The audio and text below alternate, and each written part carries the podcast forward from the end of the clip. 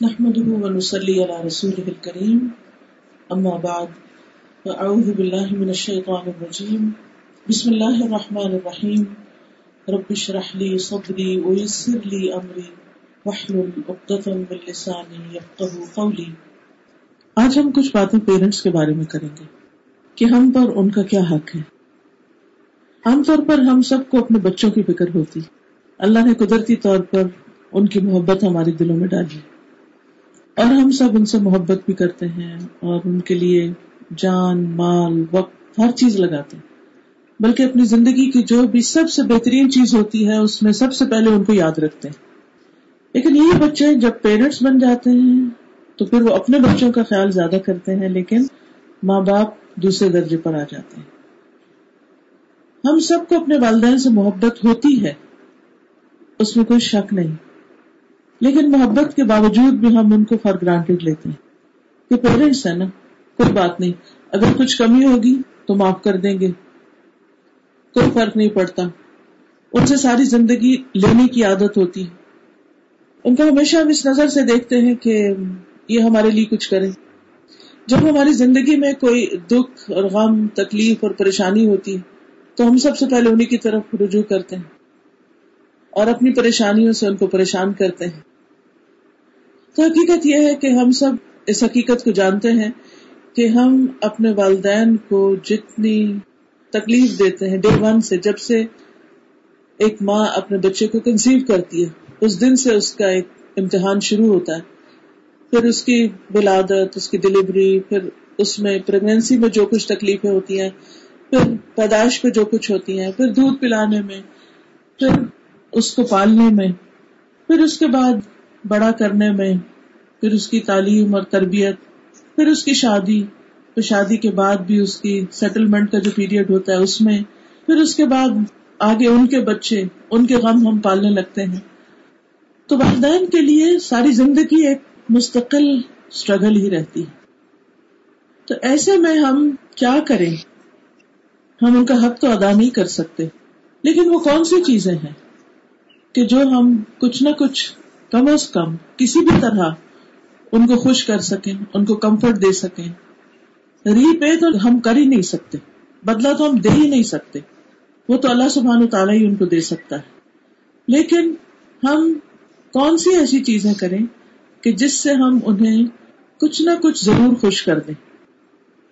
اور کون سی ایسی چیزیں نہ کریں کہ جس سے ہم انہیں تکلیف دینے سے بچ جائیں۔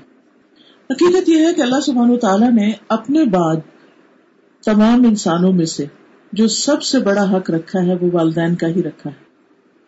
قرآن مجید میں اللہ تعالیٰ فرماتے ہیں وہ ابد اللہ ولا تشریق بھی شعی آ و بال والدین احسانہ اللہ کی عبادت کرو، اس کے ساتھ کسی کو شریک نہ کرو اور والدین کے ساتھ احسان کرو۔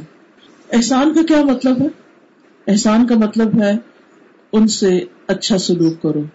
احسان کا لفظ جو ہے یہ حسن سے نکلا۔ ہے یعنی ایسا ریلیشن شپ رکھو کہ جو خوبصورتی پر مبنی ہو، جس کے اندر ان کی خوشی ہو، جس کے اندر ان کے ساتھ اپنی ہمت اور طاقت کے مطابق یا کبھی اس سے بھی بڑھ کر ایسا معاملہ کیا جائے کہ جس سے وہ راضی ہو جائے ان کا شکر ادا کیا جائے۔ ان کی خدمت کی جائے، ان کی اطاعت کی جائے، اور ان کے ساتھ مہربانی کا سلوک کیا جائے۔ اللہ سبحان تعالیٰ نے اپنے حق کے بعد جو ان کا حق رکھا، اس میں خاص طور پر فرمایا، انشکرلی والدین میرا شکر ادا کر اور ان کے شکر گزار بنو۔ تو اس سے یہ پتا چلتا ہے کہ اس احسان میں سب سے پہلی چیز شکر گزاری آتی۔ اور شکر گزاری میں کیا ہوتا ہے کہ انسان کسی بھی نعمت کو نعمت سمجھے کہ یہ میرے لیے نعمت ہے اور پھر اس پر خوش ہو، دل سے راضی ہو۔ لیکن بہت دفعہ ہوتا ہے کہ بچوں کو اپنے والدین سے بہت سی شکایتیں ہوتی ہیں، بہت سی کمپلینٹس ہوتی ہیں۔ بڑے ہونے تک، سمجھ آنے تک بھی وہ یہی کہتے رہتے ہیں، آپ نے یہ نہیں کیا ہمارے ساتھ، آپ نے یہ نہیں کیا، آپ یہ نہیں کرتے۔ آپ اس بہن بھائی کے ساتھ ایسا کر رہے ہیں، میرے ساتھ ایسا کر رہے ہیں۔ اس طرح کی بہت سی شکوے بہت سی شکایتیں ہمیں والدین سے رہتی ہیں۔ تو یاد رکھیے کہ شکوا اور شکر ایک جگہ اکٹھا نہیں ہوتا۔ جہاں شکوے ہوں گے، شکایتیں ہوں گی کمپلینٹس ہوں گی، وہاں گریٹفلنس نہیں ہوگی، شکر گزاری نہیں ہوگی۔ تو اس کے لیے ضروری ہے کہ ہم ان کی، ہم یہ نہیں کہتے کہ والدین فرشتہ ہوتے ہیں یا والدین کے اندر کوئی کمی نہیں ہوتی یا والدین بہت اچھے ہوں تو ان کے ساتھ اچھے ہوں۔ والدین ہیومن بینگس ہوتے ہیں، وہ اینجلس نہیں ہوتے۔ ان سے غلطیاں ہوتی ہیں۔ ان سے نا انصافی بھی ہو جاتی۔ ان سے مختلف طرح کی کوتاہیاں انسانوں کے حق میں، ہمارے حق میں، اللہ کے حق میں کمی بیشی ہوتی ہے۔ لیکن اس کے ساتھ ساتھ وہ کوئی پیور ایون نہیں ہوتے۔ ان کے اندر بہت سی خوبیاں بھی ہوتی ہیں۔ تو شکر گزاری صرف اس وقت پیدا ہو سکتی ہے جب ہم ان کے احسانات پر نظر رکھیں۔ کہ انہوں نے آج تک ہمارے لیے کیا کیا تکلیفیں اٹھائی ہیں۔ انہوں نے آج تک ہمارے لیے کیا کچھ کیا ہے۔ ان کے اندر کون سی اچھائیاں ہیں، خوبیاں ہیں؟ کیونکہ جب ہم ان کی اچھی باتوں پر نظر رکھیں گے تو ہی ہمارے اندر شکر کے جذبات پیدا ہوں گے۔ پھر یہ ہے کہ جب انسان اپنے سے اوپر کسی کو دیکھتا ہے تو اس کے اندر ایک غم پیدا ہوتا ہے کہ میرے پاس ایسا کیوں نہیں؟ مثلاً اپنے فرینڈس کے ہم پیرنٹس کو دیکھتے ہیں، وہ ان کے ساتھ بہت لونگ ہوتے ہیں کیئرنگ ہوتے ہیں، ان کا بہت خیال کر رہے ہوتے ہیں۔ ہمارے پیرنٹس اس طرح بازوقت نہیں بھی ہوتے، تو ہمارے دل میں چاہے وہ ہمارے ساتھ کتنے بھی اچھے ہو پھر بھی ایک رنج و غم آنے لگتا ہے کہ وہ کیوں نہیں اچھے؟ ان کو بھی ایسا ہونا چاہیے تھا۔ وہ میری فلاں فلاں فرینڈ جو ہے، اس کی مدر ایسا بھی کرتی ہیں، ایسا بھی کرتی ہیں، ایسا بھی کرتی ہیں۔ میری ماں میرے ساتھ کیوں نہیں کرتی؟ اس کا مطلب ہے کہ شاید میری ماں نے میرا خیال نہیں رکھا۔ تو وہ پھر ایک ناراضگی اور ایک تکلیف دل میں پیدا ہوتی ہے۔ تو زندگی میں جو انسان خوش رہنا چاہتا ہے، اسے کمپٹیشن سے باہر آنا چاہیے۔ اور خصوصاً اس قسم کے دنیاوی معاملات میں کمپٹیشن سے۔ کیونکہ نبی صلی اللہ علیہ وسلم نے ہمیں خوش رہنے کا جو طریقہ بتایا وہ یہ ہے، یہ شکر گزار ہونے کا جو طریقہ بتایا وہ یہ کہ دنیا کے معاملات میں انسان اپنے سے نیچے والوں کو دیکھ آپ ان کو دیکھیں جن کے پیرنٹس ہیں ہی نہیں، یا جن کو کسی اور نے اڈاپٹ کیا۔ یا پھر یہ کہ ایک پیرنٹ ہے، ایک نہیں ہے۔ وہ یتیم پلے ان کا اپنا گھر نہیں، وہ کسی اور کے گھر میں پلے تو جب ہم ایسے بچوں کو دیکھیں گے یا ان کے پیرنٹس کو دیکھیں گے کہ ان کے اندر کیا کیا محرومیاں تو جو ہمیں ملا ہمارے دل کے اندر شکر گزاری آئے گی۔ پھر شکر صرف دل میں ہی نہیں ہوتا، اسے زبان سے بھی ادا کرنا ہوتا ہے۔ ہم سوچیں کہ وہ کون سا لاسٹ ٹائم تھا جب ہم نے اپنے پیرنٹس جو زندہ ہیں ان کا بول کر یا کبھی لکھ کر یا کسی بھی طرح شکریہ ادا کیا کہ شکریہ کا لفظ بولا یا ان کے لیے کچھ اچھے کلمات یا اچھے جذبات کا اظہار کسی طرح کیا ہو۔ آپ مثلاً کوئی بھی وہ ہمارے لیے کچھ بھی کریں تو ہم اس موقع پر ہی کسی بہانے سے، کیونکہ ایسے تو نہیں، آپ ابرپٹلی آپ جا کہہ سکتے آپ کا بہت شکریہ، آپ نے مجھے پیدا کیا، آپ نے مجھے یہ دیا، یہ نہیں کہہ سکتے۔ لیکن کسی نہ کسی موقع پر ہم ضرور احساس دلا سکتے کہ آپ ساری زندگی ہمارے لیے بہت کچھ کرتے رہے ہیں، بہت کچھ کرتے رہے ہیں۔ اور اس موقع پر آپ کہہ سکتے ہیں سو گریٹفل ٹو یو میں بہت شکر گزار ہوں آپ کی۔ کیونکہ بعض اوقات ہم سمجھتے ہیں کہ ان کو جو ہمیں ہمیشہ دیتے ہیں، انہیں جواب میں کچھ نہیں چاہیے۔ ہاں واقعی وہ ایکسپیکٹ بھی نہیں کرتے، لیکن وہ ہیومن بینگس ہیں۔ اگر آپ اچھے کلمات بولیں گے، اچھے الفاظ بولیں گے، وہ ان کو اچھے لگیں گے۔ یہ نہیں ہو سکتا کہ وہ اس کو اپریشیٹ نہ کریں۔ میں دو تین دن پہلے بیٹھی ہوئی تھی تو میری بیٹی نے لا کے کچھ کاغذ رکھے۔ کاغذ رکھ کے وہ چلی گئی۔ جب بعد میں میں نے اٹھایا تو اس میں تھینک یو کا نوٹ تھا۔ تو مجھے اتنا عجیب سا لگا۔ کہ اچھا اس کی کیا ضرورت تھی؟ لیکن مجھے اچھا بھی لگا کہ ایٹ لیسٹ اس نے سوچا تو صحیح۔ تو بعض اوقات ہم زبان سے نہیں بھی کہہ سکتے تو ایٹ لیسٹ لکھ کے کچھ چھوڑ سکتے ہیں۔ اور اس سے یہ ہوتا ہے کہ ان کے دل میں ہماری اور محبت بڑھتی ہے۔ وہ ویسے ہی محبت کرتے بغیر کسی وجہ کے بھی ہم کچھ بھی کریں۔ آپ نے دیکھا ہوگا جو بچے گھر سے بھی بھاگ جاتے ہیں نا، مائیں ان کے لیے بھی رو رہی ہوتی ہیں پیچھے سے۔ جو ان کو پوچھتے نہیں، ساری زندگی منہ نہیں دکھاتے، اپنے بیوی بچوں کو لے کے دوسرے ملک چلے جاتے ہیں، پرواہ نہیں کرتے، کسی ضرورت کا خیال بھی نہیں رکھتے۔ آپ کسی بھی ایسی ماں کے دل سے پوچھے اس کے دل کا حال کیا ہوتا ہے؟ وہ کبھی بھی شکوا شکایت ضرور کرے گی، لیکن وہ کبھی یہ نہیں کہے گی کہ مجھے اب اس سے کوئی محبت، یہ نہیں ہو سکتا بعض اوقات ہمیں بچوں کو غصہ آتا بھی ہے اور ہم سوچتے بھی ہیں کہ بس اب اناف اناف ان کے ساتھ اب میں ایسے اور ایسے کروں گی، لیکن پھر کیا ہوتا ہے؟ ہم تو خود ہی ڈھیلے پڑ جاتے ہیں، پھر ہی محبت ہمارے دل میں آ جاتی تو وہ بائی ڈیفالٹ ان کے اندر ہماری لو ہماری محبت، ہماری کیئر اللہ نے رکھ ہی دی ہے، چاہے وہ ایکسپریس کرے یا نہ کرے۔ تو جواباً جب ہم ایکسپریس کرتے ہیں کسی بھی طرح، شکر گزاری کرتے ہیں، تو وہ ان کے لیے خوشی کی بات ہوتی پھر اسی طرح اسلام میں جو شکر کا کانسیپٹ ہے، وہ صرف یہ نہیں کہ انسان زبان سے کہہ دے یا دل میں انسان کسی کی قدر کرے۔ بلکہ پریکٹیکلی کچھ کرے، عملی طور پر کچھ کرے۔ میں اشفاق احمد کی ایک تحریر پڑھ رہی تھی تو اس میں وہ لکھتے ہیں کہ میں نے روٹی کھائی ایک تو میری ماں کہتی کہ شکر بھی ادا کیا کرو۔ تو میں نے کہا اما میں شکر ادا کرتا ہوں۔ کہتے ایسے تھوڑی ہوتا ہے۔ جب تک تم اس روٹی کو شیئر نہیں کرو گے کسی کے ساتھ، تمہارا شکر ادا نہیں ہوگا۔ شکر ادا کرنے میں شیئرنگ بھی آتی ہے کہ آپ کو جو نعمت ملی ہے آپ اس کو دوسروں کے ساتھ بھی شیئر کریں یعنی پریکٹیکلی کچھ کریں۔ تو ہمیں بھی اپنے پیرنٹس کے لیے کچھ نہ کچھ کرنے کی ضرورت رہتی۔ ضروری نہیں کہ وہ غریب ہو محتاج ہو ان کو کچھ چاہیے ہو تو ہم ان کا کوئی وظیفہ لگائیں یا ان کے لیے کوئی گفٹ خریدیں یا جب وہ کہے کہ ہمیں کچھ چاہیے تو پھر آپ ان کے لیے کچھ کریں۔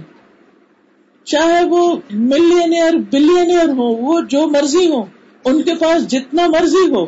لیکن ہم اگر ان کے مقابلے میں ہماری آمدنی ہمارے پاس بہت کم بھی ہے، بہت تھوڑا بھی ہے اگر، تو بھی اس میں سے آپ ان کے لیے کچھ نہ کچھ ضرور لیں۔ کوئی نہ کوئی گفٹ چاہے وہ چھوٹی سی چیز ہی کیوں نہ ہو۔ کیونکہ تحفہ جو ہوتا ہے وہ محبت بڑھانے کے لیے ہوتا ہے۔ صدقہ جو ہوتا ہے وہ کسی کی ضرورت پوری کرنے کے لیے ہوتا ہے۔ تو ہمارے ماں باپ کو ہمارے صدقے تو نہیں چاہیے نا؟ ان کو تو ہماری محبت چاہیے، ان کو تو ایک پیار بھرا جملہ چاہیے، ان کو تو ہمارا ایک لونگ جیسر چاہیے۔ ہو سکتا ہے کہ آپ ایک چیز ان کے لیے لیں اور وہ اگلے ہی منٹ کسی کو صدقہ کر دیں۔ لیکن وہ ان کے لیے ایک سکینت اور ایک خوشی کا باعث ضرور ہے۔ اور آپ نے دیکھا ہوگا اکثر مائیں مینشن کرتی ہیں، یہ چیز میرے بیٹے نے مجھے لے کر دی تھی، یہ میری فلاں بیٹی نے مجھے دی ہے۔ مجھے یاد ہے کہ ہماری ایک دوست بتا رہی تھی کہ ہماری والدہ اتنی زیادہ صدقے کی عادی ہوتی تھی کہ بھائی، ہم جو بھی بچوں میں سے کوئی ان کے لیے گولڈ کی رنگ بنا کے لے جا رہا ہے، کوئی ان کے لیے کچھ بنا کے لے جا رہا ہے۔ ادھر سے ہم دیکھ کر آتے تھے، کچھ دنوں کے بعد دیکھتے تھے وہ چیز پھر نہیں ہوتی تھی۔ اور بعض اوقات وہ دیتی بھی ایسی لوگوں کو تھی جو ہمیں اچھے نہیں لگتے تھے۔ کیونکہ پتا نا، بعض اوقات ایک رائلری سی ہوتی ہے بہن بھائیوں میں بھی یا بھائیوں کے آگے فیملیز میں، ان کی بہو یا کوئی اور۔ جس کے ساتھ بہت نہیں بنتی تو وہ کہتی، وہ آگے ان کو دے دیتی تھی۔ لیکن یہ کہ ہم نے یہ سوچ کے کہ یہ ہماری ماں ہے، وہ جو جی چاہے کرے، لیکن ہم نے اپنا فرض ادا کرتے رہنا۔ اور میں دیکھتی ہوں کہ اس وقت ان کی ایج بھی کافی ہو گئی ہے اور اس کے باوجود ماشاء اللہ چلتی پھرتی اور صحت مند تو میں بازو کو سوچتی ہوں کہ ان کی اچھی صحت اور ان کے اتنے ایکٹیو ہونے کا راز کیا ہے، تو اس میں والدین کے ساتھ جو نیکی کی جاتی ہے، اس کا بدلہ آخرت کے علاوہ دنیا میں بھی ضرور ملتا ہے۔ اور والدین کو جو ستایا جاتا ہے، تکلیف دی جاتی ہے، اس کا نقصان آخرت کے علاوہ دنیا میں بھی ضرور ہوتا ہے۔ یعنی کچھ گناہ ایسے ہوتے ہیں انسان کے جن کا نتیجہ اس کو دنیا میں دیکھ کے جانا پڑے گا۔ اور کچھ نیکیاں ایسی ہوتی ہیں کہ جن کا فائدہ وہ انسان دنیا میں ضرور دیکھے گا۔ اور ان نیکیوں میں سے ایک نیکی والدین کا شکر گزار ہونا ہے، والدین کے ساتھ اچھا سلوک کرنا ہے۔ اور ہم دیکھتے ہیں کہ پیغمبروں کی بھی یہی صفات تھی۔ مثلاً یاہی علیہ السلام کے بارے میں قرآن مجید میں آتا ہے۔ اللہ سبحان تعالیٰ ان کی جو تعریف کرتے ہیں، وہ یہ ہے، یا خبل کتاب اب اے یا کتاب مضبوطی سے پکڑو۔ وہ آتی نہ حکم صوبیہ ہم نے بچپن سے ہی اسے قوت فیصلہ عطا کر دی تھی۔ ویری ویری ڈسائسو پرسن فورن انسٹنٹ ڈیسیزن لے سکتے تھے بہترین فیصلے کر سکتے یہ بہت بڑی کوالٹی ہوتی۔ ہے آپ دیکھیے کہ نیکی کا کام کرنے میں بھی آپ کو ایک ڈسیزن بنانا ہوتا ہے کہ میں یہ کروں کہ نہ کروں یہ کروں یا یہ کروں۔ تو اگر بیسٹ ڈسیزن آپ کا ہوگا بہتر ہوگا تو آپ بڑی نیکی کر جائیں گے۔ اور اگر آپ کو کوئی بھی ڈسیزن میکنگ میں غلطی آپ نے کر لی تو پھر وہ آپ اسی رستے پہ چل پڑتے ہیں۔ اینی anyway, تو اللہ سبحانہ تعالیٰ نے ان کو یہ زبردست کوالٹی دی ہوئی تھی اور بچپن سے ہی بعض اوقات آپ نے دیکھا کہ کچھ بچے ہوتے ہیں فوراً ڈسائڈ کر لیتے اور کچھ بچے ہوتے ہیں وہ بازار جا کے تو بس وہ یہ لینا ہے یا وہ کبھی وہ چیز اٹھائیں گے، وہ رکھیں گے، وہ ڈسیزن پاور نہیں ہوتی۔ یہ گاڈ گفٹڈ بھی ہوتا ہے۔ تو اللہ تعالیٰ فرماتے ہیں آتے ہی نہ الحکم سبیا وہ حنان مل دلنا وہ زکاتن وہ کا نہ تقیہ۔ اور وہ ہماری مہربانی سے یا ہم نے اپنی مہربانی سے اسے بہت نرم دل، پاک سیرت اور پرہیزگار بنایا۔ وکان تقیہ، اور وہ متقی تھا۔ وہ برم بے والدی اللہ تعالیٰ ان کی اس خاص کوالٹی کا ذکر کرتے ہیں وہ برم بے والدی وہ اپنے والدین کا بہت ہی ان کے ساتھ نیکوکار تھا اور ان کے ساتھ ہمیشہ اچھا سلوک کرنے والا تھا۔ ولم یقن جبار نسیہ اور کسی وقت بھی کبھی وہ جابر یا نافرمان نہیں ہوئے۔ عیسی علیہ السلام کے بارے میں بھی آتا ہے۔ وہ کہتے ہیں وہ برم بے والدتی کہ میں اپنی والدہ سے بہتر سلوک کرتا ہوں، کیونکہ ان کے والد تو تھے نہیں، تو اپنی ماں کے بارے میں کہتے کہ میں ان سے اچھا سلوک کرتا ہوں۔ اور اللہ نے مجھے جابر اور بدبخت نہیں بنایا۔ پھر اسی طرح یہ ہے کہ والدین میں سے بھی ماں کے ساتھ جو اچھا سلوک ہے، وہ اور بھی زیادہ امپورٹینٹ ہے، کیونکہ ماں کی کنٹریبیوشن زیادہ ہوتی، ماں کی سیکریفائس زیادہ ہوتی ہیں، اس کی تکلیفیں زیادہ ہوتی ہیں۔ عموماً یہ ہوتا ہے کہ بیٹیاں باپ کی طرف زیادہ انکلائنڈ ہوتی ہیں، اور ان کی طرف سے زیادہ ان کو انکریجمنٹ اور اپریسیشن ملتی ہے، جبکہ ماں عموماً کریٹیسائز زیادہ کرتی ہے تم نے یہ نہیں کیا، ایسا نہیں کیا، ایسا کرو ایسا کرو، کیونکہ وہ چاہتی کہ زیادہ سے زیادہ اچھی طرح ریفارم کرے، بچوں کو زیادہ نکھارے۔ لیکن اس کے باوجود ماں کا درجہ باپ کے مقابلے میں تین گنا زیادہ ہے۔ اور پھر اس میں، چونکہ مائیں ایموشنل بھی ہوتی ہیں ناراض بھی جلدی ہو جاتی ہیں، خوش بھی جلدی ہو جاتی ہیں۔ اور ان کے اوپر یعنی کہ عورت کا جو مائنڈ ہے، وہ ڈفرینٹ طور پر کام کرتا ہے۔ بیک وقت بہت سی سوچے اور بہت سی پریشانیاں اور بہت سے دماغ کے اندر بہت کچھ بھرا ہوا ہوتا ہے۔ بہت سی فکریں، بہت سی چیزوں کا خیال رکھنا، ایک ہی وقت میں بہت سے کام کرنا اور آؤٹ آف دا وے جا کے اپنے آپ کو تھکانا۔ تو ایسی تمام صورتوں میں ماں جو ہے وہ ایکسٹرا کیئر کی محتاج ہوتی ہے۔ اس کو ایک مورل سپورٹ چاہیے ہوتی ہے۔ اس کو ایک ایموشنل سپورٹ چاہیے ہوتی ہے۔ اس کے ساتھ ہم حساب والا معاملہ نہیں کر سکتے۔ بعض اوقات وہ بالکل ایسی ڈیمانڈ کر سکتے جو بالکل انریزنیبل ہو۔ اس میں کوئی لاجک نہ ہو، کچھ بھی نہ ہو۔ تو ایسی صورت میں بھی آپ بلنٹلی ان کو نہ نہیں کر سکتے۔ آپ ان کا دل نہیں توڑ سکتے۔ آپ ان کو ایک دم چپ نہیں کرا سکتے، بلکہ حوصلے کے ساتھ، ہمت کے ساتھ پیشنس کے ساتھ۔ کیونکہ یہ تو آسان ہوتا ہے کہ کسی وقت کو اچھے لفظ بول دینا، یا کسی وقت ان کو کچھ چیز دے دینا، یا کسی وقت یہ کہہ دینا کہ آپ نے بہت اچھا کیا، یا کسی وقت آؤٹ آف دا وے جا کے ان کی کوئی خدمت کر دینا۔ لیکن جس وقت ان کی طرف سے کوئی ایسا رویہ آئے جو ہمیں پسند نہیں، اس وقت صبر سے کام لینا اور اپنے آپ کو مضبوط کرنا اور ان کا وہ اینگر یا ان کا جو فیز ہے اس کو برداشت کرنے کے لیے اپنے اندر حوصلہ پیدا کرنا یہ بھی بہت ضروری ہوتا ہے۔ اس کے بغیر حسن سلوک نہیں ہو سکتا۔ جیسے اللہ تعالیٰ نے فرمایا وا بد اللہ ولا تشری بھی شیا ایک طرف اللہ کی عبادت کرو اور دوسری طرف شرک نہیں کرنا میرے ساتھ۔ اسی طرح ایک طرف والدین کے ساتھ اچھا سلوک کرو اور دوسری طرف ان کا دل نہیں دکھانا، ان کے ساتھ کچھ چیزیں نہیں کرنا۔ ویسے بھی ہم جانتے ہیں کہ جیسے ایک شخص نے آپ صلی اللہ علیہ وسلم سے پوچھا کہ سب سے اچھا عمل کیا ہے؟ تو آپ نے فرمایا وہ نماز جو وقت پر پڑھی جائے اور والدین کے ساتھ نیکی کرنا۔ اور پھر اس کے بعد فرمایا اللہ کے راستے میں جہاد کرنا۔ یعنی باقی کام، دین کے کام، دین کی خدمت، وہ نمبر تین پہ آتی ہے۔ سب سے پہلے اپنی پرسنل عبادت کی فکر۔ کیونکہ کئی دفعہ ایسا ہوتا ہے نا کہ ہم دین کی خدمت میں اتنے زیادہ اپنا ٹائم اسپینڈ کرنا شروع کر دیتے ہیں کہ پہلے دو کام ہمیں بھول جاتے ہیں۔ ہماری پرسنل عبادت جو ہے، اس میں خوشی و خزو نہیں رہتا، یا اس کو ہم صحیح طور پر ادا نہیں کرتے، یا پھر یہ کہ اپنے ہی پیرنٹس یا اپنے ہی ریلیٹو کے جو رائٹس ہیں، یا ان کے جو ذمہ داریاں ہیں، ان سے بالکل ایک طرف ہو جاتے ہیں، یا ان کا خیال نہیں رکھتے۔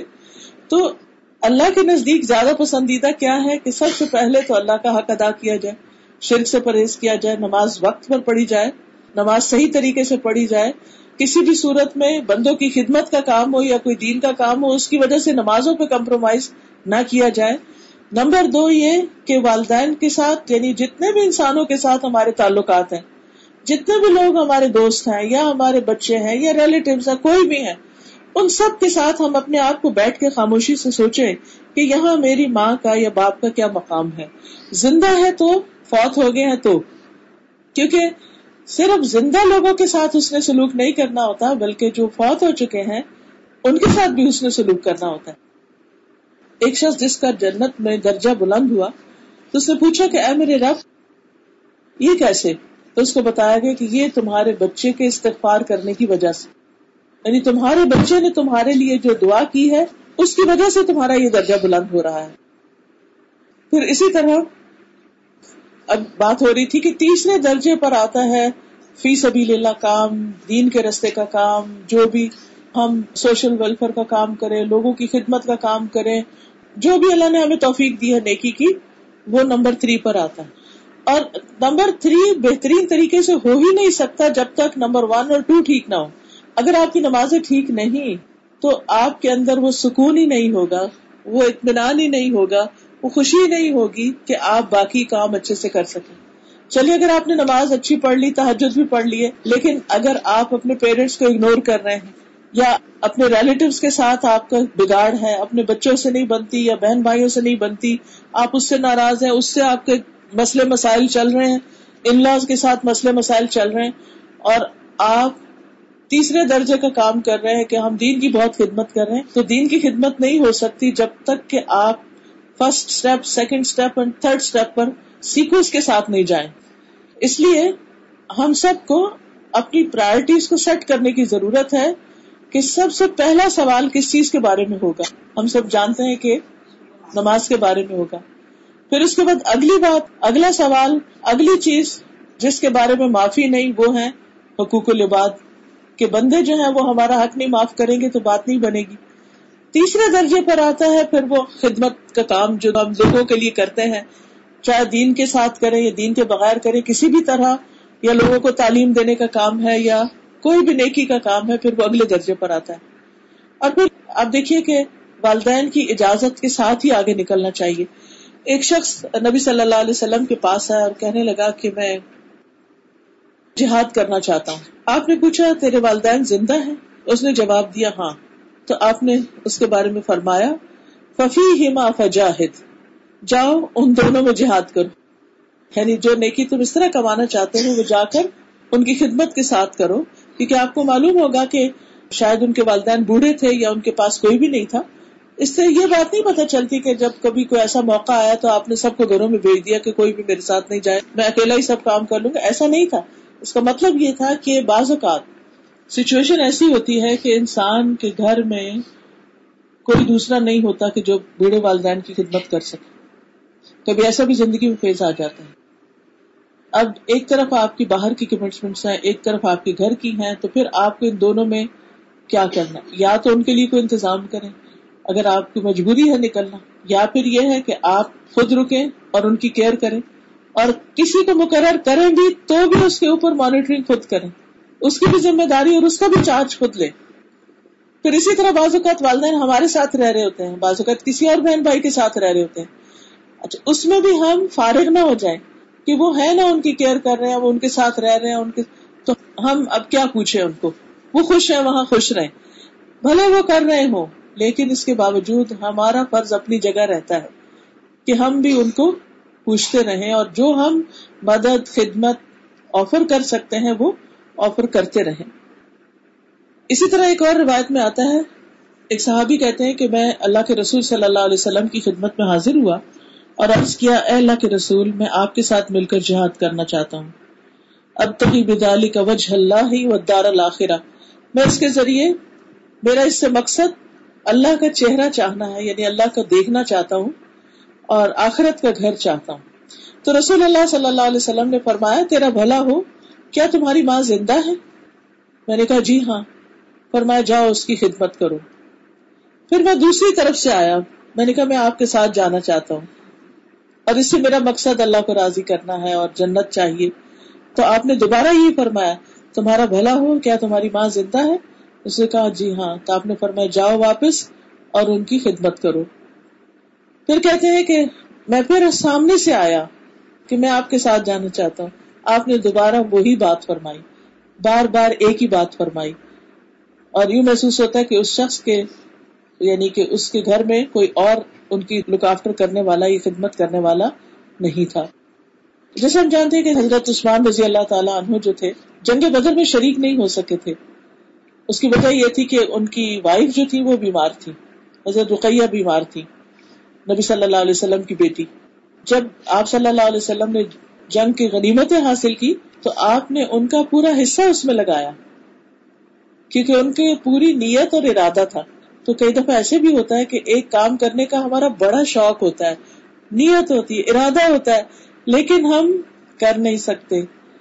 تو اللہ تعالیٰ اس شوق کا، اس نیت کا بھی پورا اجر دے دیتے اور جس سچویشن میں ہمیں ڈالتے ہیں اور اس میں رہ کر ہم کچھ کر رہے ہوتے ہیں، تو اس کا بھی اجر ہمارے لیے لکھ لیا جاتا ہے۔ اب حضرت عثمان جو پیچھے رہے انہیں مریض کی عیادت کا ثواب بھی ملا۔ انہیں نبی صلی اللہ علیہ وسلم کا حکم ماننے کا ثواب بھی ملا کہ آپ نے اس بات کا حکم دیا تھا۔ اور پھر یہ کہ وہاں پر ایک بڑی نیکی میں شریک نہ ہونے کا جو غم تھا، اس کو بھی برداشت کیا، صبر کیا، اس کا بھی اجر ملا۔ تو اپنی سچویشن کو، اپنے حالات کو، اپنے اوپر آنے والے امتحان کو ایکسپٹ کر لینا اور اس کے ساتھ کمپرومائز کر لینا۔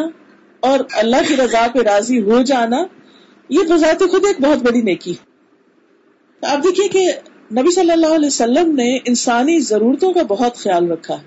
اور آپ سے بڑھ کر ہیومن سائیکولوجی جاننے والا کوئی اور ہو نہیں سکتا۔ جابر بن عبداللہ ہے ان کے والد جب شہید ہوئے تو ان کے چہرے سے کپڑا اٹھا کر دیکھا انہوں نے تو رونے لگے۔ جب وہ رو رہے تھے تو لوگوں نے کہا، مت رو۔ لیکن آپ صلی اللہ علیہ وسلم نے ان کو منع نہیں کیا۔ کیونکہ آپ کو پتا تھا کہ اس وقت ان کو رونے کی ضرورت ہے، ان کے دل میں تکلیف ہے۔ تو بازو کا ہم بالکل بغیر حکیمانہ طریقے سے لوگوں کو ایڈوائس دینے لگتے don't do this don't do this صبر کرو، یہ ہے وہ۔ نہیں، آپ سچویشن بھی دیکھیں کہ اس وقت صبر اپنی جگہ ہے، لیکن آنسو بہانے میں تو بے صبری کچھ بھی نہیں۔ حضرت ابراہیم کی جو وفات ہوئی نبی صلی اللہ علیہ وسلم کے بیٹے کی، آپ کی آنکھوں سے بھی آنسو بہ رہے تھے۔ تو لوگ حیران ہو کے دیکھ لیں گے آپ بھی روتے ہیں۔ تو آپ نے فرمایا ہاں دل غمگین ہے، آنکھیں آنسو بہاتی ہیں، لیکن زبان سے کوئی ایسا کلمہ نہیں کہیں گے جو اللہ کو پسند نہ ہو۔ جو چیز منع ہے مرنے والے کے بعد، وہ بین کرنا، چیخنا چلانا، اللہ سے شکوے کرنا، غلط باتیں منہ سے نکالنا، یہ چیز درست نہیں۔ ادر وائز اگر انسان صرف رو رہا ہے تو کوئی حرج نہیں ہے۔ ہمارے دین نے اسے منع نہیں کیا۔ لیکن بہرحال ہر چیز کی اپنی ایک لمٹ ہوتی ہے۔ ابھی جو میں بات کر رہی تھی کہ والدین کی جو اطاعت ہے، وہ کس قدر ضروری ہے اور اگر اس میں نافرمانی ہوتی کسی جینوئن ریزن سے، تو اس کی پکڑ کتنی زیادہ ہے۔ جنیج ایک بہت عبادت گزار اور ایک پائس شخص تھے۔ سارا وقت اپنے عبادت خانے میں، عبادت میں مصروف رہتے جسے راہب لوگ ہوتے ہیں۔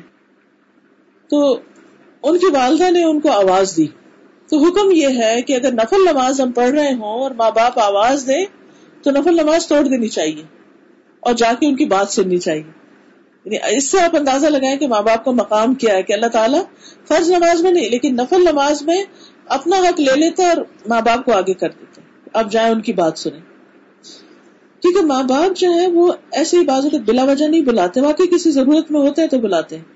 تو بہرحال انہوں نے جو راج کہتے ہیں کہ میری والدہ نے مجھے بلایا۔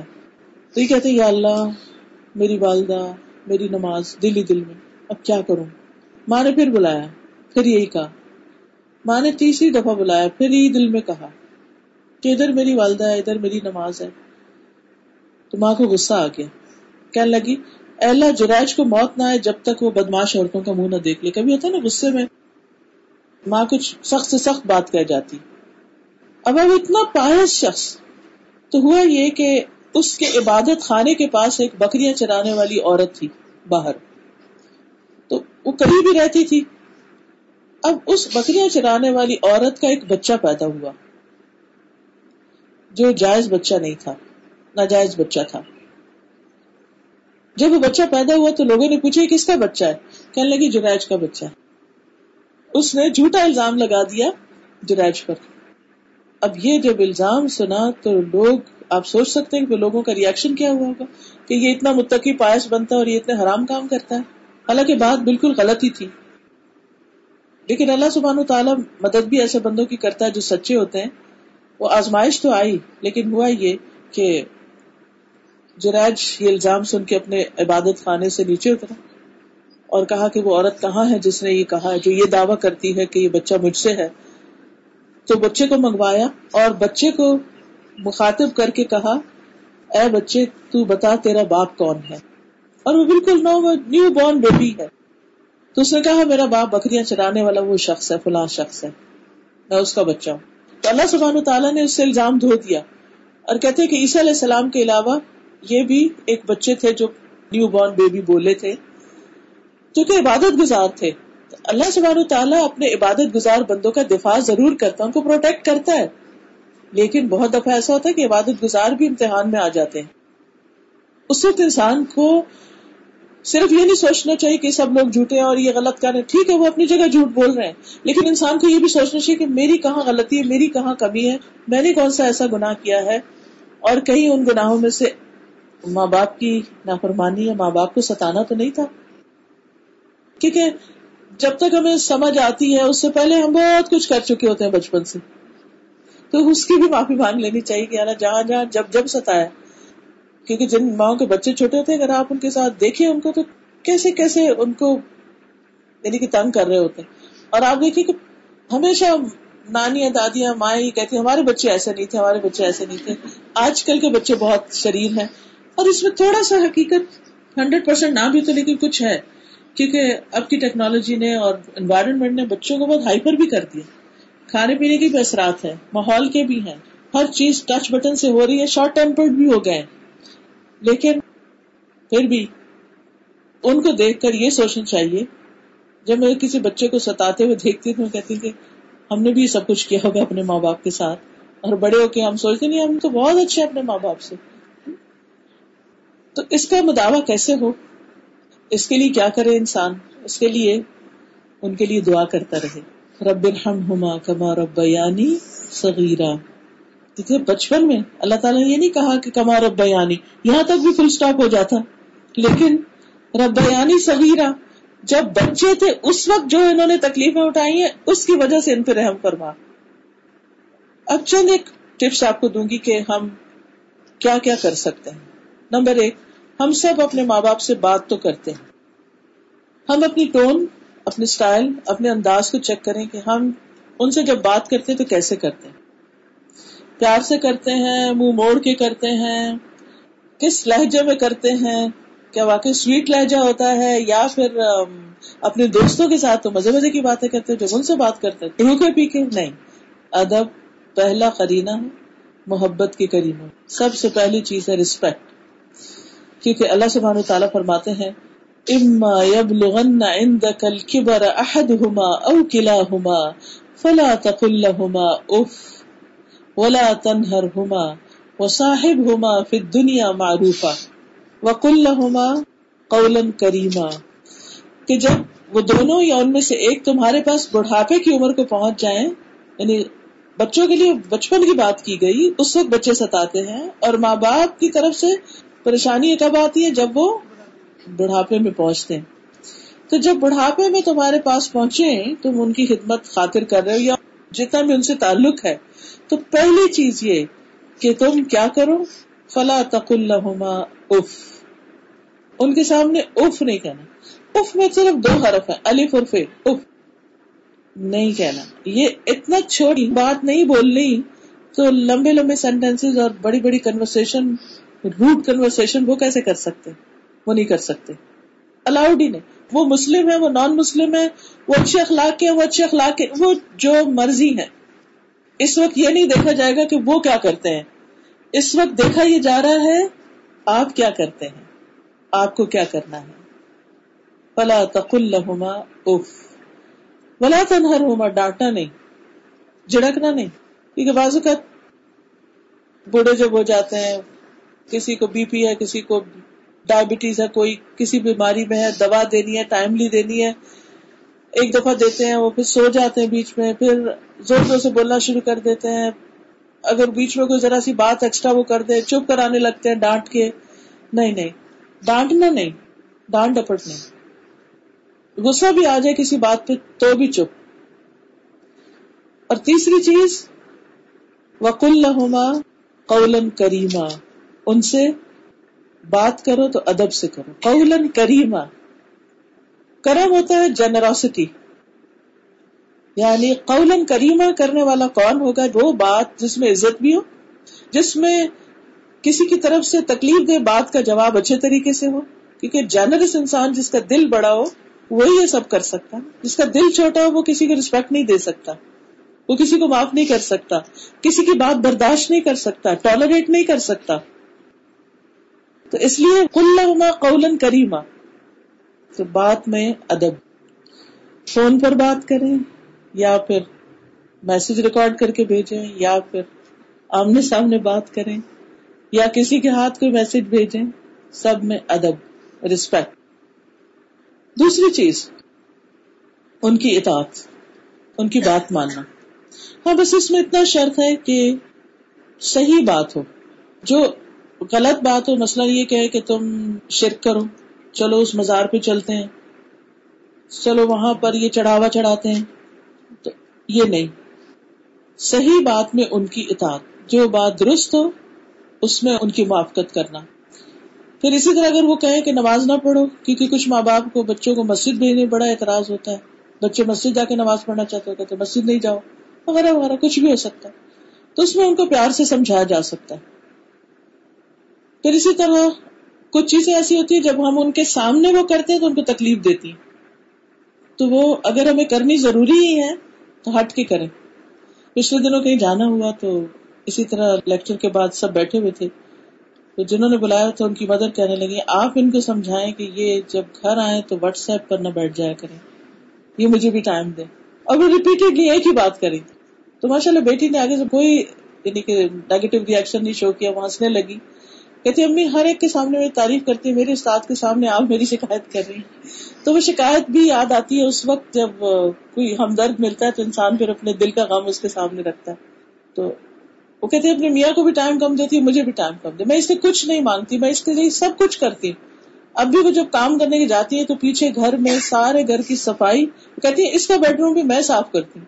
اس کے لیے کھانا بھی بناتی اس کے لیے سب کام کرتی ہوں تاکہ یہ جو کچھ کر رہی ہے اچھے سے کرے۔ لیکن میں اسے صرف ایک چیز مانگتی ہوں کہ ہسبینڈ کی ڈیتھ ہو چکی تھی، میں ایک چیز مانگتی کہ یہ تھوڑا سا نائم روزانہ مجھے دے، میرے دل کا حال سن لیا کرے۔ اور واقعی یہ کوئی اتنا مشکل کام تو نہیں۔ صرف تھوڑی سی توجہ دینے کی ضرورت۔ اور جب ماں باپ آئے فون بند کر دیجیے ادب میں ایک چیز کیا؟ فون بند ایک طرف رکھ دیں پانچ منٹ بھی آپ ان کو کوالٹی ٹائم دے دیں گے نا۔ ون آن ون بیس پہ بات کر لیں گے۔ توجہ سے بات کر لیں گے۔ ان کو دیکھ کے بات کر دیں گے۔ ان کو دبا دیں گے، ان کو کچھ چاہیے، کچھ کھلا دیں گے، پلا دیں گے سیرو خون بڑھ جائے گا ان کا۔ اس لیے اس چیز کا خیال رکھنا بے حد ضروری ہے۔ پھر اسی طرح یہ کہ ان کی خدمت۔ ایک شخص نے کہا کہ میں اللہ کے راستے میں نکلنا چاہتا ہوں۔ آپ نے فرمایا کہ کیا تمہاری ماں زندہ ہے؟ اس نے کہا جی ہاں۔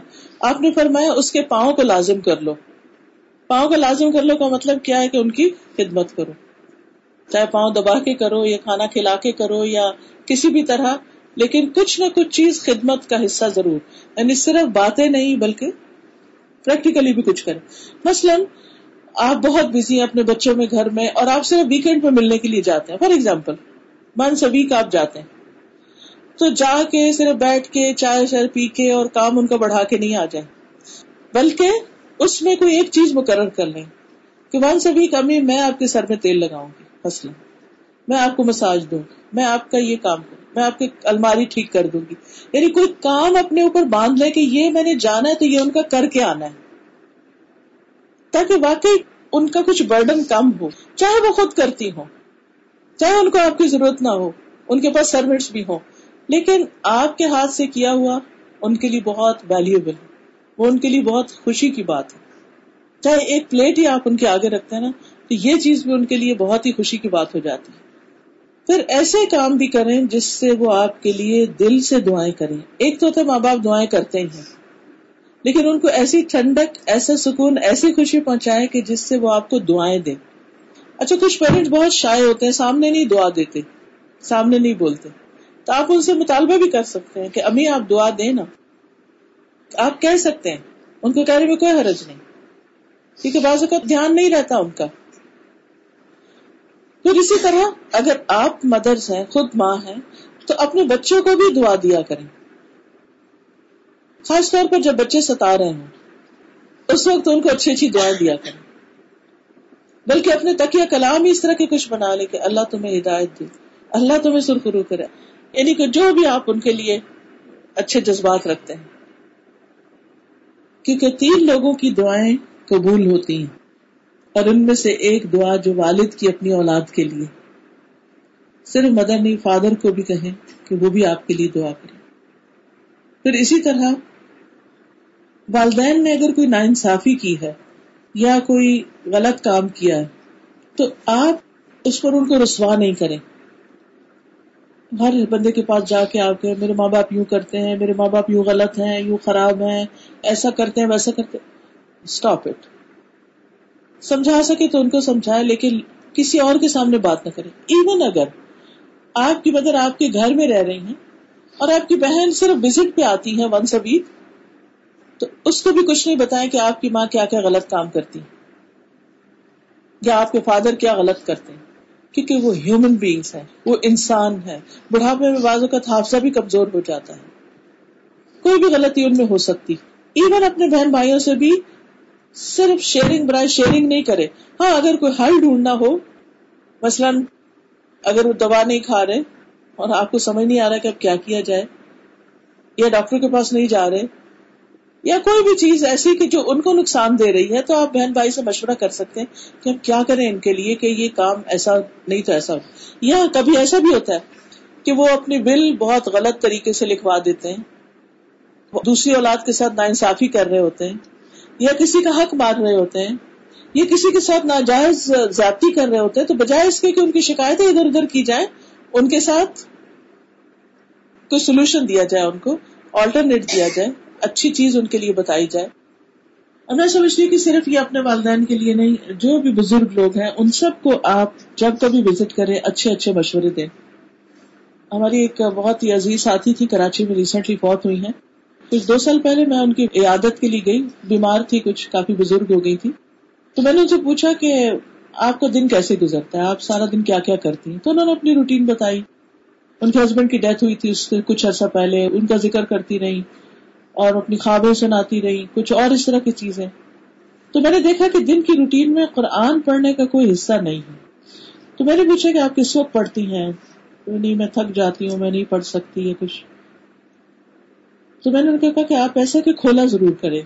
کھولیں، تھوڑا سا پڑھیں، تھک جائیں، رکھ دیں، پھر کھولیں، پھر آپ پڑھنا شروع ہو جائیں گے۔ شروع میں مشکل لگے گا، پھر اور الحمد للہ اس بات کو ان کو اتنا فائدہ ہوا کہ آخر تک وہ انہوں نے اپنا قرآن پڑھنے کے چھوڑا نہیں۔ اس کا فائدہ کیا ہوا کہ وہ جو ادھر ادھر کی باتیں ان کو ٹینشن میں رکھتی تھی وہ اس سے جان چھوٹ گئی۔ کیونکہ قرآن شفا ہے۔ قرآن شفا ہے۔ شفا علما پھر سدور ہے۔ سینوں کے اندر جو بھی بیماریاں ان کا علاج ہے، تو کیسے ہو سکتا ہے کہ کوئی اس کو پڑھے اور اس کا دل ٹھیک نہ ہو؟ تو بزرگوں کے لیے صرف ان کو ریٹائر کر کے نہیں، بٹھا دیں۔ ان کے لیے اچھی ایکٹیویٹیز سوچیں۔ وہ چاہے تو ایکسرسائز کروائے ان کو، چاہے ان کو کہیں وزٹ پہ لے جائیں، چاہے ان کو کسی کام لگائیں۔ یعنی کچھ نہ کچھ ان کے لیے ایسا سوچے کہ ان کے دل خوش رہے، کیونکہ انسان جو جو بڑا ہونے لگتا ہے نا، تو دنیا کی چیزوں سے بعض کا دلچسپی کم ہو جاتی ہے اور پریشانیاں زیادہ گر لیتی ہیں۔ ویسے تو ہم سب نے مرنا ہے، لیکن جو جو انسان کی عمر زیادہ ہوتی ہے، اس کو موت کا خوف بھی آنے لگتا ہے زیادہ کہ پتہ نہیں اب کتنے دن ہے بار بار یہ بات دہرائیں گے۔ اب تھوڑی رہ گئی ہے، اب تھوڑی رہ گئی ہے۔ تو اس طرح کے جو جملے ہیں، وہ بھی ان کو بھی تھوڑا سا چینج کرنا چاہیے کہ کسی بھی طرح آپ ان کو بدل سکتے ہیں۔ یہ تو کسی کو نہیں پتا کون پہلے جائے گا، کون بعد میں۔ شاید آپ کو میرے لیے دعائیں کرنی پڑے یا کوئی بھی ایسی چیز کے جس سے ان کا دھیان اس سے بٹے۔ پھر اسی طرح والدین پہ خرچ بھی کرنا چاہیے، خصوصاً اگر وہ محتاج ہوں۔ قرآن مجید میں اللہ سبحانہ تعالیٰ نے خاص طور پر والدین پہ خرچ کرنے کا حکم دیا۔ یس الون کا مادہ یون فکون تلما انفق تم من خیر فلل والدین وہ آپ سے پوچھتے ہیں کہ کیا خرچ کریں، کہاں خرچ کریں؟ تو آپ ان سے کہہ دیجیے جو بھی تم خرچ کرو، وہ والدین کے لیے ہے۔ یعنی سب سے پہلے ماں باپ۔ بچوں کو نہیں بتایا، کیونکہ کہنے کی ضرورت ہی نہیں۔ بچوں پہ تو ہم اپنے سے بھی زیادہ ان کو یعنی ہاں ہر ماں باپ کا یہ ہوتا ہے کہ جو بچپن میں ہم نے کسی چیز میں محرومی دیکھی، وہ بچوں کو نہ آئے، اپنے سے زیادہ ہی کر کے دیتے ہیں ان کو۔ اور پھر اس کے بعد رشتے دار، چاہے ان کے ہوں، اپنے ہوں پھر یتیم، مسکین، مسافر اور جو نیکی تم کرو گے، اللہ اس کو خوب جاننے والا تو سب سے پہلا ذکر نمبر ون پیرنٹس اور خصوصاً خرچ کرنے کی ابتدا، اپنے والدین اور والدین میں سے بھی والدہ کو کرنا۔ تارک کہتے ہیں، ایک صحابی ہیں کہ ہم مدینہ آئے تو رسول اللہ صلی اللہ علیہ وسلم ممبر پر کھڑے ہو کر لوگوں سے خطاب کر رہے تھے۔ آپ فرما رہے تھے، دینے والا ہاتھ اونچا ہوتا ہے، لینے والا نیچے ہوتا ہے۔ اور سب سے پہلے تم اسے دو جس کی کفالت تمہارے ذمہ ہے۔ یعنی بچوں پہ اپنی ماں کو دو۔ اپنی ماں کو دو۔ پھر فرمایا اپنے باپ کو دو، اپنی بہن کو دو، اپنے بھائی کو دو۔ پھر قریبی رشتے دار کو دو، پھر جو اس سے قریبی ہو اس کو دو۔ تو اگرچہ پہلا نان نفقہ جن کا ذمہ ہے، اس کا ذکر کیا گیا بیوی بچے اور اس کے بعد سب سے پہلے ماں اور پھر باپ اور پھر دیگر رشتے دار۔ اسی طرح صرف ماں باپ بھی بچوں کے لیے دعائیں نہ کریں، بچے بھی ماں باپ کے لیے کریں۔ رحم کی دعا کے علاوہ ان کی ہدایت کی دعا بھی کرنی چاہیے۔ خاص طور پر اگر آپ دیکھیں کہ نماز نہیں پڑھتے یا دین سے ان کو کوئی شغف نہیں یا ان کے کچھ خیالات ایسے ہیں جو اللہ کے ہاں پکڑ کا باعث ہو سکتے ہیں، تو اس کے لیے ان کو سمجھانے سمجھانے کے ساتھ ساتھ دعائیں بھی کریں۔ حضرت ابو حرارا بہت دکھی رہتے تھے کہ ان کی والدہ جو تھی وہ نبی صلی اللہ علیہ وسلم کے بارے میں بھی کچھ نیگیٹو باتیں کرتی تھی اسلام کے بارے میں نیگیٹو باتیں کرتی تھی تو اس پر حضرت ابو حرارا جو تھے وہ نبی صلی اللہ علیہ وسلم کے پاس سے کہنے لگے کہ اللہ کے رسول صلی اللہ علیہ وسلم، آپ اللہ سے دعا کریں کہ وہ ابو حرارا کی والدہ کو ہدایت دے۔ تو آپ نے اسی وقت ہاتھ اٹھایا اور دعا کر دی اللہ ام ابی حریرہ اللہ ابو حرارا کی والدہ کو ہدایت دے دے وہ کہتے کہ میں یہ بات سن کے خوشی سے گھر میں گیا۔ میں نے دیکھا کہ پانی گرنے کی آواز آ رہی ہے۔ تو میں نے دیکھا کہ امی نہا رہی ہیں۔ نہا کر کپڑے پہن کے جب باہر آتی ہیں تو کہتے ہیں، ابو حرارا اشد اللہ الہ الا اللہ اشد اللہ محمد رسول اللہ. تو بعض کا دعائیں جو ہیں وہ بہت جلدی اثر کرتی خاص طور پر اگر وہ آپ کو ڈانٹ دیں، آپ کا دل دکھ تو جو مظلوم کی دعا بہت جلدی سن جاتی، تو وہ ان کے حق میں دعا دیں اس وقت۔ پھر اسی طرح وہ کہتے کہ پھر انہوں نے کہا کہ اللہ کے رسول، آپ دعا کریں کہ اللہ تعالیٰ میری اور میری والدہ کی محبت اپنے مومن بندوں کے دلوں میں ڈال دے اور ہمارے دلوں میں ان لوگوں کی محبت ڈال دے، مومنوں کی محبت ڈال دے۔ تو آپ نے پھر ان کے لیے یہ دعا کی۔ تو ابو ریرا کہتے ہیں، کوئی مومن ایسا پیدا نہیں ہوا جس نے میرا ذکر سنا یا مجھے دیکھا ہو، اس نے مجھ سے محبت نہ کی یعنی ان کی زندگی میں بے شمار لوگ ان سے محبت کرتے تھے۔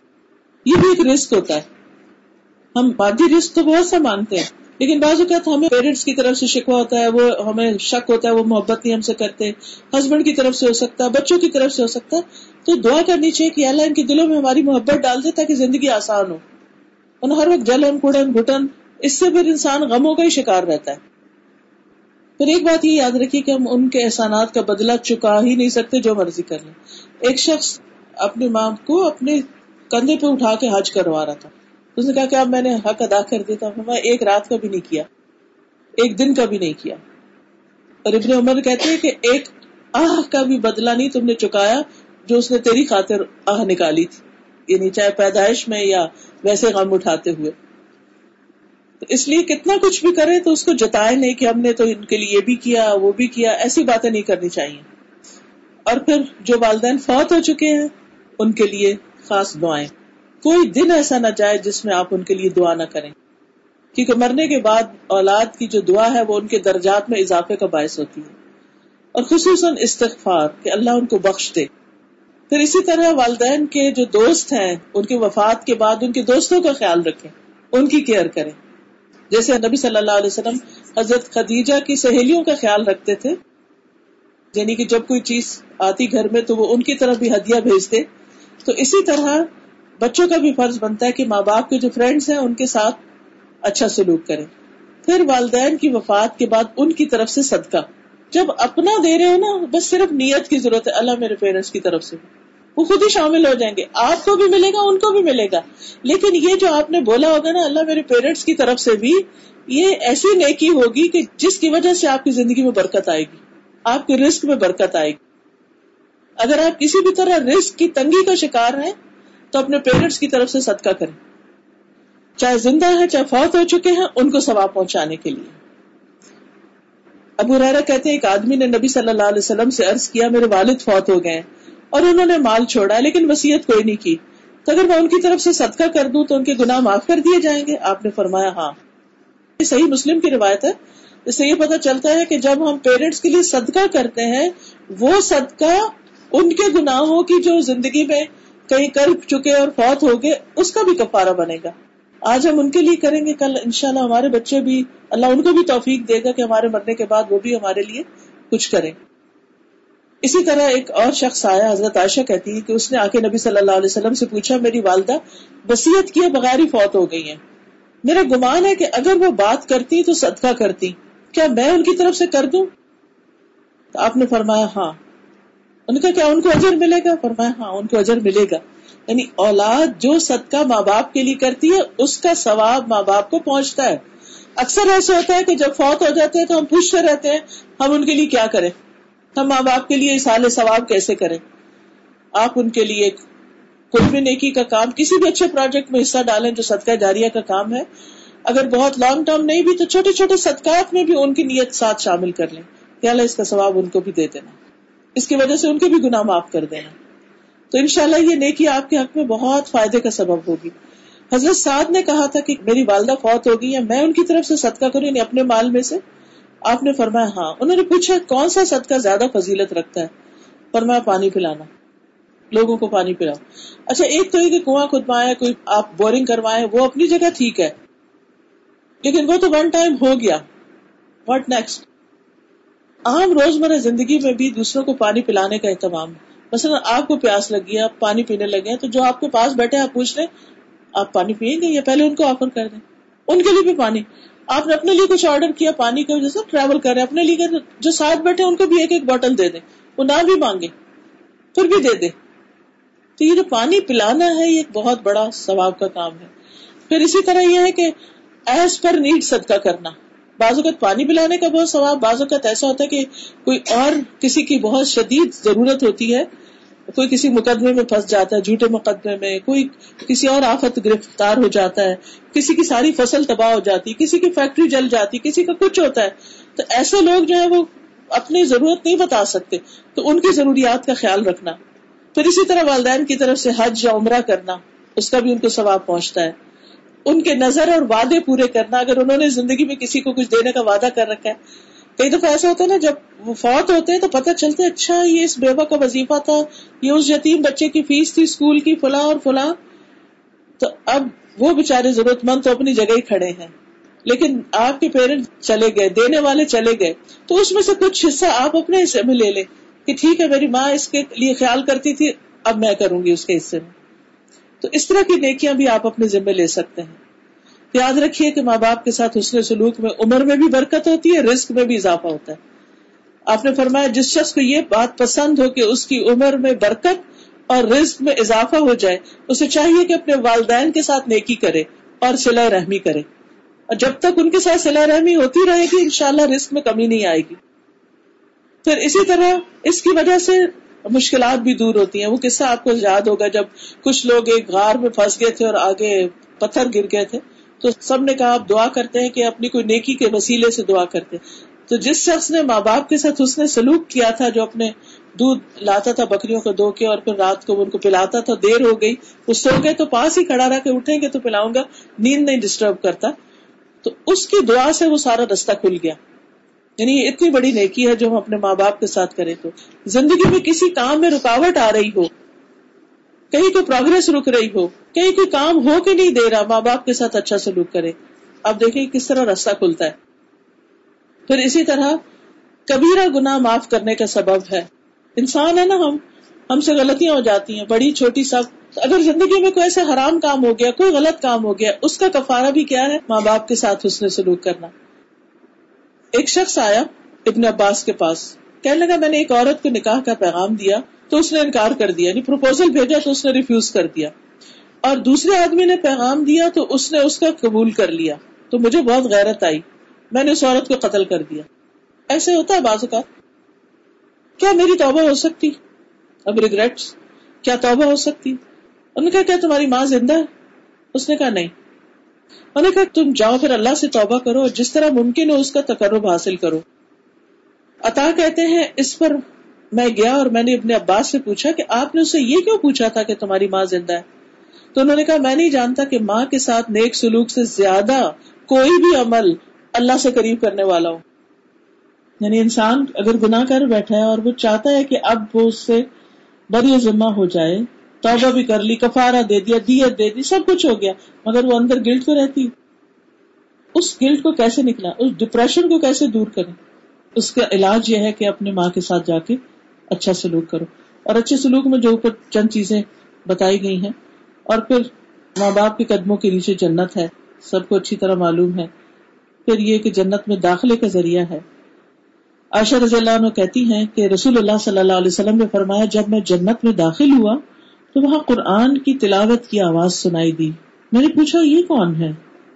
بتایا گیا، یہ حارثہ بن نعمان ہے۔ رسول اللہ صلی اللہ علیہ وسلم نے ان سے کہا، یہی نیکی ہے، یہی نیکی ہے۔ اور حارثہ جو تھے، اپنی والدہ کے ساتھ بہت اچھا سلوک کرتے تھے۔ نتیجہ کیا نکلا؟ سبق یہ نکلا کہ والدہ کے ساتھ اچھا سلوک کرنے سے انسان کے لیے ہمیشہ کے لیے نیکیوں کے دروازے کھل جاتے ہیں۔ پھر اسی طرح بازو کا دنیا میں بھی درجات بلند ہوتے ہیں۔ اور دوسری طرف والدین کی نافرمانی حرام ہے، کبیرہ گناہ ہے۔ ان کی نافرمانی کرنے والا اللہ کی رحمت سے دور ہے۔ حدیث میں آتا ہے، آپ نے فرمایا، اللہ ایسے شخص پہ لانت کرے جس نے والدین کی نافرمانی کی ان کو گالی دی۔ کچھ لوگ اپنے ماں باپ کو برے برے لفظ بھی کہتے ہیں۔ تو ایسا شخص اللہ کی رحمت کے قریب نہیں ہوتا۔ تین لوگوں کے نہ فرض قبول ہوتا ہے نہ نفل قبول ہوتا ہے۔ اور ان میں سے ایک جو والدین کے ساتھ بد سلوکی کرے۔ پھر والد کی ناراضگی اللہ کی ناراضگی کا سبب ہے۔ والدین کو رلانا کبیرہ گنا نبی صلی اللہ علیہ وسلم نے کبیرہ گناہوں کی جب لسٹ بتائی تو اس میں ماں باپ کو رلانا، ان کو گالی دینا۔ پھر قبر میں سزا کا ذریعہ بنتا ہے والدین کی نافر عذاب قبر کا ذریعہ بنتا ہے۔ پھر اسی طرح والدین کا نافرمان جنت میں جانے سے بھی روکا جا سکتا ہے۔ تو اس لیے آپ نے فرمایا، تین آدمیوں پہ اللہ قیامت کے دن نظر رحم نہیں کرے گا۔ والدین کا نافرمان آدھی شرابی اور کسی کو کچھ دے کے احسان جتانے والا۔ ایسے لوگ اللہ کی رحمت سے دور ہوں گے۔ تاخیر میں یہی کہوں گی کہ ہم سب کو اپنے والدین کے لیے دعائیں مانگنی چاہیے اور اس دعا کو تو لازم کر لینا چاہیے، رب الحم کما ربا یعنی سویرا اور پھر نور علیہ السلام کی دعا، رب فرلی ولی والدیا اگر ساری آخر تک نہ بھی آئے تو رب فرلی ولی والدیا ابراہیم علیہ السلام کی دعا رب فرلی ولی والدیا ولی المؤمنین یوم یقوم الحساب۔ پھر اسی طرح ربی اوزعنی ان اشکر نعمتک اللتی انعمت علی وعلا والدی وان اعمل صالحا ترضاه وادخلنی برحمتک فی عبادک الصالحین۔ اسی طرح جو بھی ہم اپنے لیے دعائیں کرتے ہیں، اس میں ربنا کا لفظ آتا ہے نا تو باقی لوگوں کے ساتھ ساتھ اپنے ماں باپ کی طرف بھی دھیان کر لیا کرے اللہ تعالیٰ ہمیں اس کی توفیق عطا فرمائے۔ سبحان اللہ والحمد للہ ولا الہ الا اللہ واللہ اکبر ولا حول ولا قوة الا باللہ العلی العظیم۔ اللہم صلی علی محمد وعلى آل محمد كما صلیت علی ابراہیم وعلى آل ابراہیم انکا حمید مجید۔ اللهم بارك على محمد وعلى آل محمد كما باركت على إبراهيم وعلى آل إبراهيم إنك حميد مجيد. ربنا آتنا في الدنيا حسنة وفي الآخرة حسنة وقنا عذاب النار. ربنا لا تزغ قلوبنا بعد إذ هديتنا وهب لنا من لدنك رحمة انك انت الوهاب. ربنا هب لنا من ازواجنا وذرياتنا قرة اعين واجعلنا للمتقين اماما رب ارحمهما كما ربياني صغيرا. رب ارحمهما كما ربياني صغيرا. رب ارحمهما كما ربياني صغيرا. یا رب العالمین، یا ارحم الراحمین، جو کچھ ہم نے پڑھا ہے تو ہمیں عمل کی توفیق عطا فرما۔ اللہ ہمارے گناہوں کو، کبیرہ، صغیرہ کو معاف کر دے۔ ہمیں نیک کاموں کی توفیق دے۔ ہم سے نیکیوں کی توفیق نہ چھیننا۔ یا اللہ، ہماری زندگی کا آخری حصہ سب سے بہترین ہو۔ یا اللہ ہماری موت کا دن سب سے خوشگوار دن ہو۔ اللہ، تو ہمیں اپنے دیدار سے محروم نہ کرنا۔ یا رب العالمین، جنت الفردوس عطا فرمانا۔ اللہ، اس گھر پر اپنی خیر و برکت نازل فرما۔ جو لوگ آئے ہیں، ان کے دلوں میں جو دعائیں ہیں، اللہ، سب حاضرین مجلس کی دعائیں قبول فرما۔ ربنا تقبل منا۔ یا اللہ، سب بیماروں کو شفا عطا فرما۔ اللہ، جو بھی جس کے دل میں دعا ہے، اسے قبول فرما۔ ربنا تقبل منا انك انت السميع العليم وتب علينا انك انت التواب الرحيم وصلى الله تعالى على خير خلقه محمد وعلى اله واصحابه واهل بيته اجمعين برحمتك يا ارحم الراحمين. الهي امين سبحانك اللهم وبحمدك اشهد ان لا اله الا انت استغفرك واتوب اليك